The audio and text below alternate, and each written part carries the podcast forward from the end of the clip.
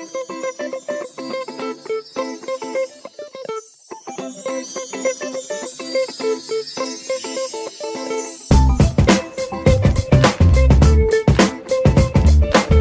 Venters, and welcome to another episode of Mind on the Game, a Vent sports podcast series hosted by me, Freddie Cocker. Each pod, I check in with men and women from across the sporting landscape. We discuss their sporting journeys, their mental health, and how they keep their mind on the game. For the first time ever, I am welcoming back a former Just Checking In pod guest onto this pod for a very specific reason, and that is because friend of the pod and intellectual Will Costello also happens to be a very handy Gaelic football player. The Irish sport is a combination of rugby, football, handball, basketball, and a bit of hockey as well, and is a complete outlier in its uniqueness. It's predominantly played in Northern Ireland and Republic of Ireland, and the only sport that comes close to being as unique is Aussie rules football. Despite the game being completely amateur and very much not a mainstream sport, mirroring the way the Irish people have spread their influence across the globe, so too has Gaelic football, with semi famous teams in Australia, Dubai, and even America. In this shorter Mind on the Game episode, we discuss Will's special relationship with the sport, how it's given him joy and distraction, a nostalgic link to his home when playing it in the UK, its rich history, and how it can provide a coping mechanism for many people struggling with addiction, even alcohol. This is how our check in went. Will, welcome back to the Just Checking In pod, mate. Your first pod was so well received that when you messaged me about your love of Gaelic footy after I launched Mind of the Game, I made it my mission to get you back on. So you are the first ever guest to return. So I hope you feel a bit flattered about that. And I guess it's also good just to catch up, mate, and talk about how the pod was received, your end, and how you're getting on right now. So, how was the pod received? You know, did you get any good feedback to it? Did any other opportunities come about? And how are your PhD studies going? Yeah, so uh, the pod was very well received. I'm delighted to be the first returning guest and to talk about Gaelic football, which I'm really passionate about. Yeah, the pod led to good opportunities for me. My, my master's is going very well there in the background. It's just all online now, which is a little bit annoying. I was kind of looking forward to getting down to London to being in university in person. But it's going very well. I'm considering PhD options for next year and have a few good opportunities to consider, so that's good in terms of the opportunities that the pod kind of led to, it's all kind of been snowballing, and my writing is going pretty well too. I had pieces published in Areo magazine and Quillette magazine online, which were two publication goals of mine. And my Areo piece discussed Gaelic football heavily. It was all about how sport can be a vehicle to transcend racism through the formation of new tribes. So we may get to talk about that today. Yeah, so it's all going from positive to positive. Excellent, mate. We've got so much to get on with on this pod. It's going to be a shorter episode because we've already talked about your journey and a bit of mental health chat. So it's just going to be a pure, no frills, mind on the game episode. So shall we just crack on with the show, mate? Like I said, there's only one topic on this show, so let's dive straight into it, mate, and your love of Gaelic footy. So it's quite a niche sport, I would say, even within the niche sport genre or culture, shall we say.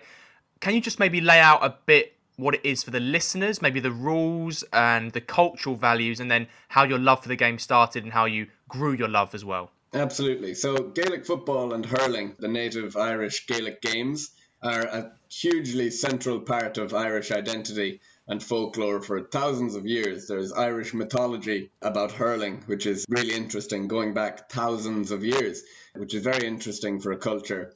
In terms of the sport itself, Gaelic football is my sport rather than hurling, so not the one with the sticks. So Gaelic football is basically 15 players on each team. The rules are essentially a mix between rugby, soccer, and basketball. So you carry the ball in your hands for four steps before you need to bounce the ball, perform a solo, which means kicking the ball back up into your hands, or you need to pass or shoot the ball. You can't throw the ball like rugby. You can only pass it by punching it out of your hands, kind of like volleyball style, or kicking it out of your hands like a goalkeeper kick out uh, in soccer. In terms of the scoring, the posts are like rugby posts. So kicking between the posts over the crossbar is one point, so you can score kind of from distance and in the net, like a regular goal, is worth three points. So you kind of have a choice of which kind of attack to go for. In terms of the tackling, It's a kind of similar to basketball, except a lot rougher. You can hit someone as hard as you want, shoulder to shoulder, but you can't grab them round the waist or grab them and pull them to the ground like rugby. In terms of the pitch, I think it's maybe twice as big as a soccer pitch, maybe a little bit less, but certainly much bigger than a rugby pitch and a soccer pitch. So, crazy game.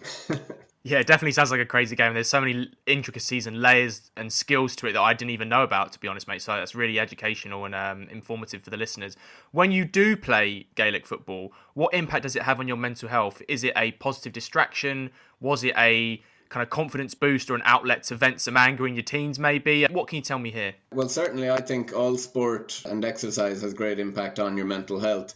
You'll understand that the minute you cross that white line, all the other problems in your life go away for that duration of the game or whatever it is. Obviously, it comes with its own challenges too, but generally, if you're concentrating on the next ball, you're not really worrying about what's going on in your life. The hardest part is kind of dragging yourself to the game or to the training. Once you go there, no no one ever regrets having trained. You kind of regret missing training or something like that. It's it's hard to get yourself to train, but no one regrets having done it. Gaelic football and sport was a huge part of my life as a, a kid and a teenager, and probably kept me a little bit on the straight and narrow. School teachers would be able to use it to motivate me to try and not get in trouble at school uh, even though I still sometimes did.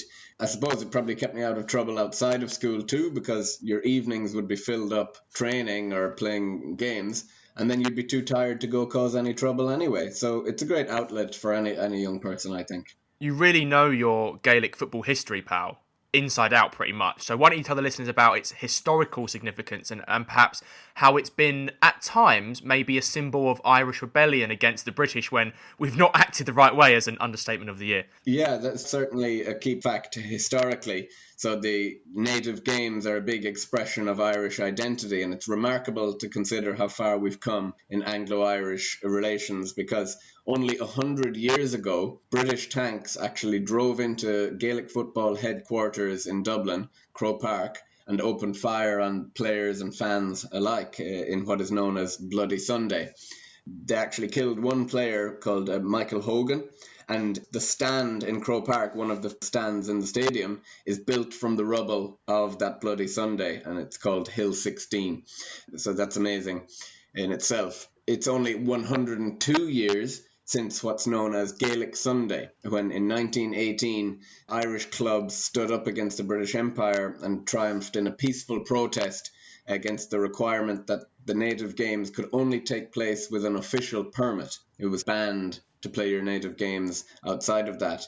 So on Gaelic Sunday, approximately 1,500 hurling and football matches were scheduled to start simultaneously throughout the country at 3 p.m. So, like a mass protest of sport over 50,000 players were expected to participate, and many more turned out as spectators. So, you know, Gaelic Games has always been emblematic of tension between Britain and Ireland, and we've moved a long way since then. So, even during the Troubles in the north, in Northern Ireland, there's stories of British soldiers stopping Irish players on their way to training and throwing their gear bag over a bridge into a river or confiscating it. And even in modern times, there's debate in Queen's University in the north about whether they should ban students from wearing Gaelic football jerseys because it's seen as quite provocative, which is that's an amazing thing to consider banning such an expression of core Irish identity before we talk about the kinds of affinities that exist within Gaelic football culture, especially amongst the players, I just want to go back to the skill set you talked about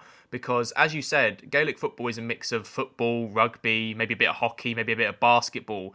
You're obviously having to juggle a lot of skills in your head in, in regards to a physical aspect, but did having to develop those skills almost help you from a academic perspective as well in your studies? I never really thought about it that way. Uh, you know, everybody hears about the rules of Gaelic football or the Gaelic games and think, oh my God, there's so much to think about.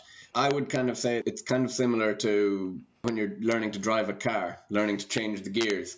At the time, when you're starting to learn, you're totally conscious of the gears and you're thinking, oh, I'm always going to have to think about that. But then after a while, it becomes unconscious competency. So you're not really aware of how much you know. You just know it and you're able to execute it without even thinking. So I've never really thought about the way the actual study element of learning it kind of when you learn it from a young age it kind of comes as natural. But you do tend to find that a lot of top level Gaelic footballers are also top level students as well. So that's just maybe something about the most extremely successful people are successful in many domains, not just one.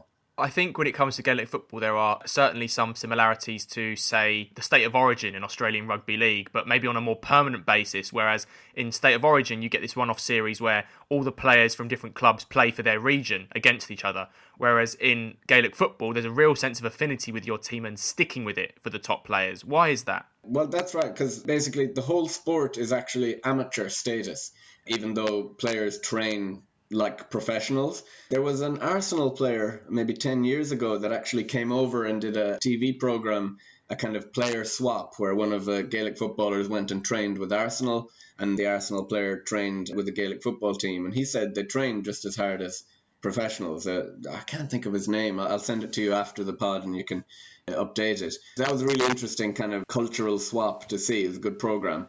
And I think Sam Allardyce actually came over and did a bit of coaching too. So they're, they're fun programs to watch. But basically, Gaelic football and hurling, they're all amateur sports, which means that the players, even at the top level back home, don't get paid. And so the players that are playing in front of 80,000 people in Croke Park on a Sunday could be teaching your kids in school the following week or delivering your post or whatever it might be. So almost all the players play for their home county. Transfers are almost unheard of. And there's a real sense of community and legacy associated with your county. So some players, their fathers and their grandfathers have played for their county. So there's a real lore associated with your, your team. Can you talk me through your first ever game for whichever team you started at back in Ireland or in England when it comes to Gaelic football? What was that like? And walk me through the mental process behind it. Was there any nerves or anxiety before it? How was the performance? And how did you feel after you'd finished it? Hmm. Uh, I mean, I've been playing since uh, under 10. Uh, players start really young back home. So I, I don't really remember there being any great sense of occasion about about that first game. I think I remember I didn't like it at first, but my parents, knowing what a gift the sport would be for me eventually, made me persevere, thank God. There's a lesson there for parents who may be tempted to kind of maybe go with a child centered view of parenting. But most of the time, parents actually know what's best for their kids. So stick with that. Our club at home, Milltown, is very, very small. So every year, my father and I would have to start the season driving around the town trying to recruit every young lad who was kind of of age and convincing them to play so that we'd have enough players. And even up until under 14, I'd be trying to convince some of the girls, some of the better girls on the girls' team, to play with us as well, so we'd have enough players. So it was always a bit stressful on that front. I did feel a little bit nervous starting secondary school because our primary school is very, very small compared to the secondary school I went to. The secondary school I went to was called St. Jarlath's and it was a, a, very famous footballing school. We've won the most All Ireland colleges competitions in Ireland ever, and people would come from all over Ireland to go to boarding school in St. Jarlath's just to play football.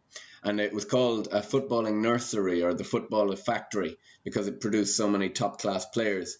And the year I started secondary school, my brother had just won an under 18, a senior colleges All Ireland with uh, our school. So there was fierce excitement for me going in and coming from a small town playing in the lower divisions of Gaelic football to suddenly be competing with the top level guys my age. Luckily, I got on pretty well in underage, and our team was brilliant, and we won almost every competition we played in just a special kind of group of guys. Just to give you an idea of kind of the scale we're talking about there, when I say a small primary school and a big secondary school, my primary school had 40 students in the whole school and only two teachers. There was nine students in my entire year group, and that was the biggest year group to ever go through the school at the time. So the secondary school that I moved up to had 500 students, so that was a huge culture shock for me. And what are some of your favourite stories or best games that mean a lot to you or your mental health, Will, either from your playing days in Ireland at Newman University or your present club, St Brendan's? Okay, so some of the best memories I have actually uh, unusually come from playing for Newman University when I moved to England over to Birmingham. On one occasion, we secured a, a shock last second draw against Birmingham Uni. with a last second goal at a tournament in Cardiff. So if you consider that Newman University only has 3,000 students in the whole school to galvanize a team to challenge a huge red brick uni like Birmingham was pretty cool. I play for St. Brendan's now with a few lads that played for Birmingham Uni then, so it's great to still have memories of that rivalry. But my best memories from sport are actually from coaching an under 18 team back home in Milltown in Galway in Ireland. I was 21 years old at the time, and there was talk in the town that this generation, this under 18 team, weren't going to be entered into competition because the club was struggling to find a coach for them. And they were also worried that this particular generation were going to be a gang of troublemakers and that would make the club look bad. I thought that was terrible that a group, a generation of young lads might miss out on an important season in their life and an important season in their development. So I decided to coach the team with a, an, another teammate of mine, Brendan McGrath. It was definitely a baptism of fire. It, was tough because I wasn't much older than the under 18 players themselves, so that, that was tough in itself. And I tried to maybe bring a bit of a professionalism to the group. We would do things like we video and watch all our own games together, which was unheard of compared to other teams in the club, even the older senior teams. We travelled to opposition games to kind of scout the opposition and see how they'd play. And the lads kind of loved this. You know, out of two years together, in our first year, we lost the final, the league final, after a replay. And in the second year, we won the league competition, which was a great way to put an exclamation mark on our time together. It was very difficult at times. The lads were troublesome. So there was one occasion where they stole jerseys from an opposing team's dressing room and in previous years, the coaches maybe would have laughed this off or ignored it, and the lads would be able to get away with it. But I made it a point of principle to make sure every jersey was returned to the club, which was a little bit embarrassing, but I think a better learning opportunity for everyone. I still meet lads from that team out on maybe a drunken night out on St. Stephen's night back home after Christmas, and they'll tell me it was the best season they ever enjoyed and that they never enjoyed their football as much as that year and there's even some lads who credit that season with keeping them out of trouble, that they were going out of a going down a seriously dangerous path and giving themselves a focus with that team helped them. That's the most important thing for me from the sport. We've jousted a lot, Will, on previous pods and in DMs about toxic masculinity and trying to nip it in the bud very, very early on. And it seems like you did that. How proud are you that you were able to take these kids who may have gone down a darker path or nipped some problematic behaviours in the bud and maybe given them memories for life. Yeah, that was uh, hugely important because you know sport you you, you maybe forget the, the medals and the competitions and the victories and all that, but you'll never really forget how you felt for that season or how it impacted and changed your life. So I really believe that sport can be character developing and a way to kind of reorient your life. So that was brilliant to be able to see that come to fruition. And good mentors and kind of good role models are maybe important, and that's what I was trying to do. I probably grew up a lot myself. Learning how to be uh, organized and disciplined, looking after the team, it, it made me more responsible. Back to you as a player now, Will. I always ask every guest about any bad moments they've gone through or a bad match they've gone through. And so we can normalize making mistakes for our listeners, what they learned from it as well. If you could, tell me about one story you can share and perhaps what you learned from that experience. Mm, okay, so I did get sent off one time when under 14, two yellow cards, not a straight red. And I re- just remember hating the feeling of having let my teammates down and feeling powerless to kind of help on the sideline that you think, oh, I'm redundant now, I can't really do anything looking at my parents, looking at me, and it was very stressful. I never got sent off again, thank God. And the other lesson I suppose I would try and give to people would be to not take for granted how much time you have.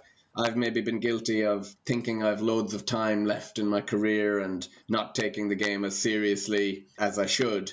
And now suddenly I find myself age 31 thinking, oh, I might not have as many years left as I once thought. So that happens very quick. So make sure you make the most of your early playing days. It, it doesn't last forever. Sporting career is quite short. And on the match day experience itself, Will, I always ask every guest this question who comes on Mind of the Game. So, before, during, or even after a game, what mental tools or techniques do you use to keep your mind on the game? One thing I think is important is be prepared the night before. Don't have your gear ready at the door the night before. Don't be wasting your time the next morning trying to find your boots or find your gear. That'll only add stress to you. During the game, I suppose, don't get involved with any aggro fights with the opposing team or your own team if you can. Don't get on your teammates' back because if they make a mistake, they're the first person who knows it and they don't need you reminding them. I also don't advocate getting involved in any scraps on the field or fights on the field because it's pointless, really. You're not going to have a fight there on the field, so it's a, a redundant place to act like a hard man. I don't really buy into this whole idea that, oh, what happens on the pitch stays on the pitch. I think you represent yourself, your family, your town, your club, your county, everything. You represent that on the pitch and off the pitch. So I, I don't buy into that argument at all. So you're the same person. You shouldn't behave differently during sport as outside of it.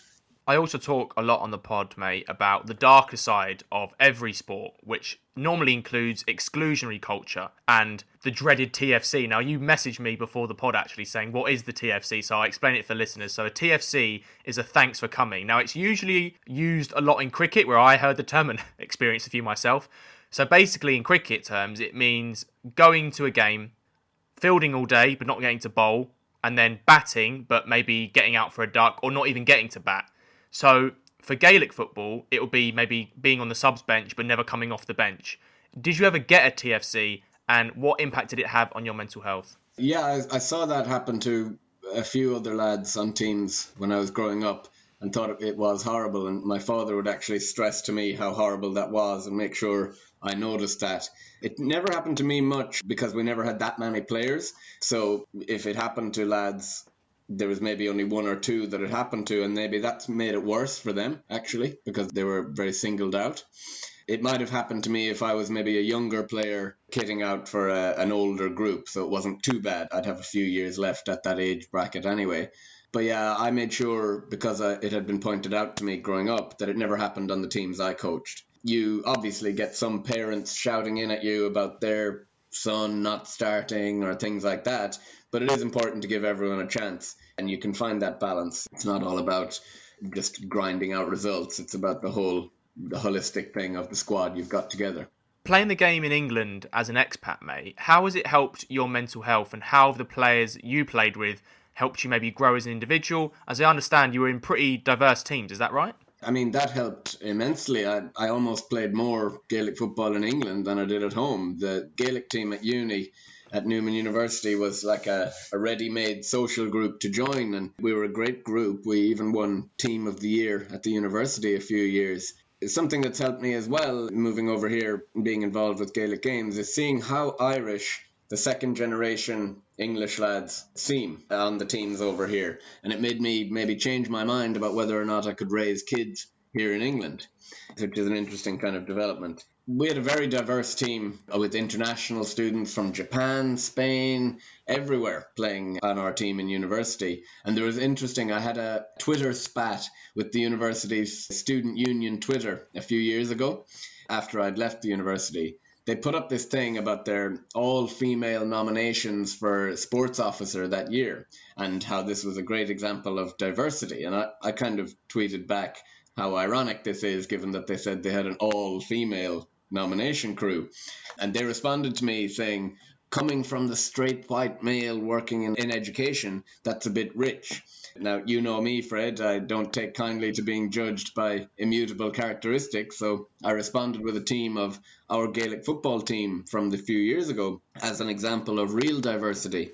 And I asked them what my race or sexuality had to do with anything. I also pointed out to them that they don't know anything about my sexuality at all and perhaps shouldn't speculate. So they deleted the tweet and wrote me a DM uh, apologizing. So that was a, I chalked that one up as a, a victory. But yeah, our team at Newman was a great example of genuine diversity, and we were a great a great mix. When you entered that team and you experienced those people from different cultures and different backgrounds, did it not that I'm assuming that you were, but did it challenge maybe any assumptions you had in your head about what those backgrounds were or what cultures there were and maybe educate yourself in some ways? Yeah, it was very interesting. I'd never been on a team that mixed before. There was one conversation I had with one of the Indian, uh, English Indian lads on the team, whose name was Aman. You know, he was very kind of laddish during his time at university and loved to drink, loved to party. And I remember speaking to him about his plans for the future, and he said, Well, you know, mate, after all this, I'll kind of be relieved that maybe my parents will maybe have an arranged marriage planned for me, and I won't have to, to worry about that. You know, it kind of struck me as stark that he would actually be able to frame that as a positive way, whereas I would have probably framed that as I have no control. Whereas he thought it was a kind of a relief that that challenge of having to find someone to build a life with would be outsourced to his family. So that was, that was interesting, you know. But it was generally when we were on the team, we were focused on the team things and what we had together rather than our differences. Are there any other tangible benefits that Gaelic football provides to yourself or people back home, Will? You told me off air that it can provide a source of distraction or even a coping mechanism for those maybe living with alcohol addiction. Is that right? You know, tell me more about this and any evidence behind that if you could everyone knows the stereotype of Irish struggles with alcoholism and the big part that alcohol plays in the culture in Ireland. So sport is like a two-way street on that count because it probably gives a, a lot of young lads a focus that they otherwise would drink all the time. But when they're playing sport, they wouldn't be drinking at all. They'd be really focused and training to like a professional standard. Ireland is the only country in the EU where young women have worse mental health than men. And I believe that perhaps the outlet of sport might be at play there because every young lad has a focus ready made for them there and a sense of meaning. However, the flip side to that is that players tend to binge drink off season and perhaps don't develop the most healthy relationship towards alcohol moderation. But all things considered, it probably keeps young men off the drink more than it puts them on it just building on that dark side of the conversation, mate, dressing room culture is definitely a big part of that too. For you, what have been your experiences here when it comes to being in Gaelic football environments? Have you found them to be positive places, free of shaming or stigma, that you can feel comfortable talking about your mental health if you want to, or have there been problems along the way? Well, I definitely think sport cultivates a kind of a far greater positive character traits in young men than toxicity. There's a high profile example of a Gaelic hurler from back home uh, who came out of the closet, uh, and his name is Donal Óg Cusack, and he wrote a very interesting book on his life and the challenges that came out there. Randomly enough, there was a, a player on my home team who came out of the closet too later in life, and there was no issues. And there happened to be a, a player on our university team who also came out of the closet during our, our season, and there was no issues. There might be a bit of a cultural thing with soccer compared to rugby or Gaelic football. Rugby and Gaelic football don't seem to have as many problems or different problems perhaps to soccer. In rugby, they have that kind of incredible respect for the ref and kind of they're well behaved in terms of their manners on the field. And in Gaelic football, all our fans are mixed in on top of each other and there's no fights hardly ever at the games. And that would be unheard of if you mixed Millwall fans and West Ham fans in together, that would be a recipe for disaster. So I don't know, maybe there's a cultural thing going on. I generally tend to find that being on a team is positive for one's mental health rather than toxic. You wrote about the experiences we've just discussed in an article in Areo magazine called How Sport Can Reduce Racism An Irish Case Study, which I'd re- implore everyone to go and read after this pod, and I'll put it in the show notes. You mentioned that researchers at Stanford University found an 18.9% drop in anti Muslim hate crimes on Merseyside in the period since Mohamed Salah signed for Liverpool in June 2017. Now, whilst that is a great positive, playing devil's advocate here a little bit, if you like, and being a bit cynical maybe do you think it's sad that it took a Muslim player to play for their club to educate a few fans about tolerance of others? And also, is there a danger that if he doesn't play well at any point, that that could change for the worse? Mm, I would tend to frame it as the positive rather than the negative that it took so long or whatever on that side. I don't think there's as much of a danger of them turning on Salah. I don't think it's a fake affinity.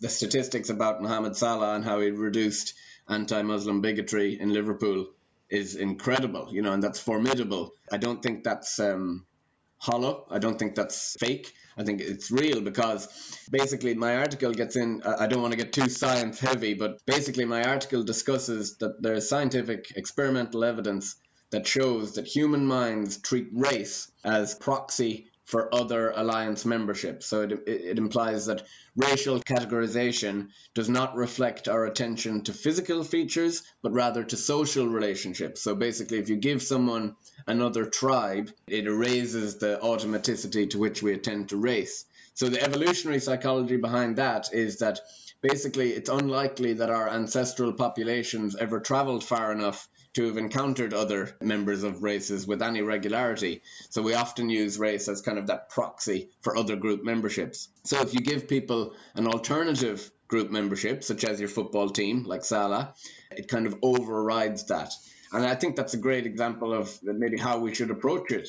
There's another example I can point to, which is a speech by Barack Obama in which he described Muslim Americans as our friends, our neighbors, our co workers, and our sports heroes. And yes, our men and women in uniform who are willing to die in defense of our country. That speech meant for the first time in more than a year, the most frequently Googled word after Muslim was not terrorists, not extremists, not refugees, but athletes, soldiers, and the word athletes remained at a top spot for a full day afterwards. So it basically it's a different approach. When you lecture people about being racist and you know their anger and fury will kind of grow. But if you kind of give them an alternative vision, you stoke their curiosity, provide new information about the groups that they maybe think they're against, you recreate a new image in their mind. It turns their tensions in a more positive way. You often see this even with a racist if you ever encounter them. They often will have maybe a black friend or a, a Muslim friend that they'll be racist about others towards, and they'll say, Oh, but I don't really mean you. And it, it, that kind of shows they're looking at that person in a totally different lens. So provide new group memberships, build new tribes, and I think sport can be a great way to kind of do that rather than focusing on the different identities. That's a really interesting perspective, Will, and I'm glad you shared that. I completely agree with you. And I think on the last point, on what you said about them being racist towards a certain group but not their friend. You only have to look at football fans when they racially abuse players but they have black players on their own team. So it's exactly that. Just as a final question, Will, and this has been a great little bite sized pod. Throughout these experience, how do you think Gaelic football has shaped you into the person speaking to me right now? And what has it taught you about yourself? Gaelic Games is one of the aspects about being Irish that I'm very proud of. It's a huge part of our mythology and folklore for thousands of years. Everyone is welcome to play and join in in Irish culture. Don't listen to any nonsense about cultural appropriation or anything like that. Ireland has become an incredibly progressive country rather than the backward Catholic backwater that many believe us to be. If you consider that Ireland was the first country in the world to legalise same sex marriage by vote of the public opinion, and that during the repealed eighth campaign, we overwhelmingly voted to provide access to safe abortions for women.